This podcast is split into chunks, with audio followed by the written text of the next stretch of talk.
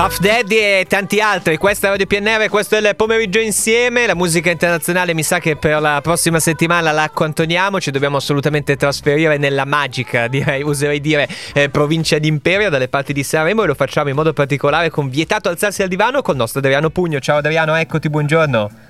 Ciao Carlo, sarà impossibile alzarsi dal divano, mi ma... Ecco, neanche per andare in bagno, com'è la situazione? Ah, ah, tanto per cominciare, Adriano, domani parte il Festival di Sanremo, partirà il 6 febbraio, andrà avanti fino all'11 e allora, o 10, chiedo scusa, fino a sabato 10 e allora la domanda al volo è previsione di lunghezza media delle puntate, come la vedi?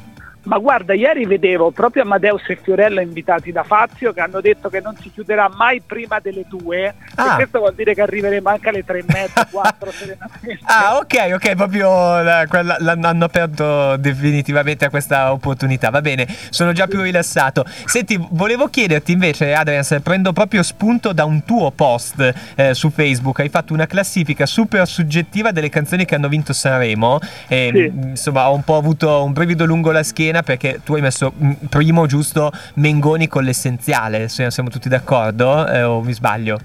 Eh, creando poi un po' di polemica come qualsiasi classifica soggettiva, peraltro, eh, perché è eh. difficile valutare brividi e vola colomba bianca vola e metterlo in una classifica va a gusto però secondo me è stata una grande vincitrice eh. anche maggiore dell'ultima di due vite è rimasta per anni ancora si canta tutti i karaoke eh, ma è quello che ti volevo chiedere in questi uh, sta per partire il quinto anno di Amadeus eh, no, sì. alla conduzione di Sanremo poi pare che abbia detto che per un po' si fermerà secondo te in questi cinque anni oltre al grande spettacolo, oltre, se vogliamo, insomma, la definitiva ripresa di Sanremo anche come fenomeno di costume e società, a livello musicale rimarrà un po' di roba oppure rischia di rimanere lo spettacolo, il varietà e poi un po' meno la parte canora?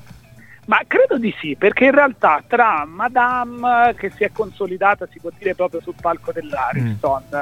tra eh, lo svecchiamento di Sanremo dove eh, sono rimasti pochissimi diciamo, residui del passato tra cui i cugini di campagna l'anno scorso che hanno spaccato secondo sì, me. sì, sì, la sì, rappresentante di lista ancora no io credo che musicalmente siano rimasti poi i maneskin su tutti ovviamente per ovvi motivi di Eurovision però credo che musicalmente sia stato un, un buonissimo livello chiaramente venivamo da festival comunque dove il livello si era già alzato eh sì. Maglioni, eh, quindi, mm, mm, mm. infatti mi viene da dire che con Amadeus dal 2019 in poi c'è stata una vera e propria consacrazione del festival di Sanremo cioè le basi erano già state gettate non vorrei sbagliarmi ma penso sia così è vero, è vero, sono, sono, molto d'accordo con questo. È come se Amadeus avesse fatto la sintesi del buono di Carlo Conti e del buono di Baglioni.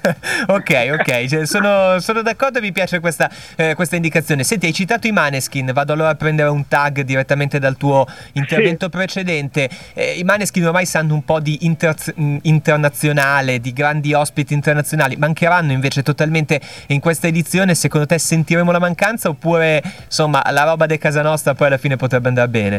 No, ma il festival eh, eh, ormai hanno finalmente capito mm. che non c'è più il fascino della star internazionale a meno che tu non trovi veramente la star. Sì, Però sì, invitare, sì. come dire, quasi c'è anche John Travolta che viene, tutto sommato nel 2024, quanto pubblico sposta John Travolta?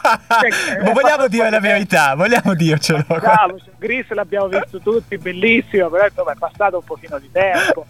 Quindi anche Russell Crowe cioè, sì. il gladiatore ormai è diventato un film sì, sì. vecchiotto, diciamo. Eh. Sì, sì, sì, sì. Quindi tu dici c'è più il rischio di fare l'effetto mamma mia come passa il tempo rispetto a insomma pazzesco, no. incredibile. Sì, Anzi, sì, beh, io sono eh. molto contento che abbiano anche tolto finalmente il monologo del co-conduttore e co-conduttrice di turno, che era diventata anche quello un momento un po' così da cambio canale. hanno aumentato i cantanti, però hanno messo quello che è proprio l'essenziale a Sanremo. eh, no, tanto mi piace perché il monologo rischiava di diventare un po' il momento del saggio della scuola di recitazione, un po', vabbè, cioè poi... Assolutamente. È un po' questo... neanche scritto da loro.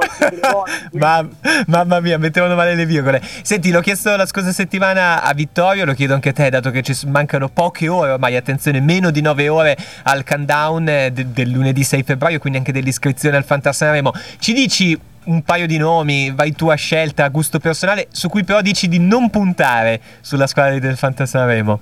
Allora, mai puntare su Fiorella Mannoia, che credo che sia cosa, cosa, può fare di imprevedibile? No, perché se tu cerchi sull'enciclopedia Treccani cantante noiosa, non noiosa come canzoni, però a livello seriosa.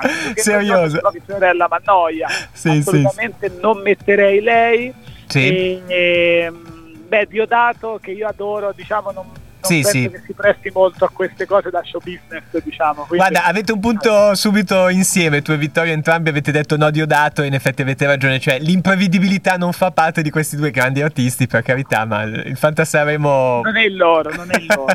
che me... puoi mettere con i ricchi e poveri, dai. Meraviglioso. Sì. Senti, allora, ai tempi non sospetti avevate detto anche chi avrebbe potuto vincere il festival, quindi insomma non, non ve lo chiedo più, sono però felice che insomma eh, il prossimo lunedì lo commenteremo insieme, vietato alzarsi al divano con addirittura due linee telefoniche, Vittorio e Adriano insieme. Oggi invece ringrazio Adriano Pugno, ti auguro buon proseguimento, ma soprattutto Adriano buonanotte e buon festival perché sarà lunga, grazie. Ho paura, ho paura Carlo, concedimi di avere paura.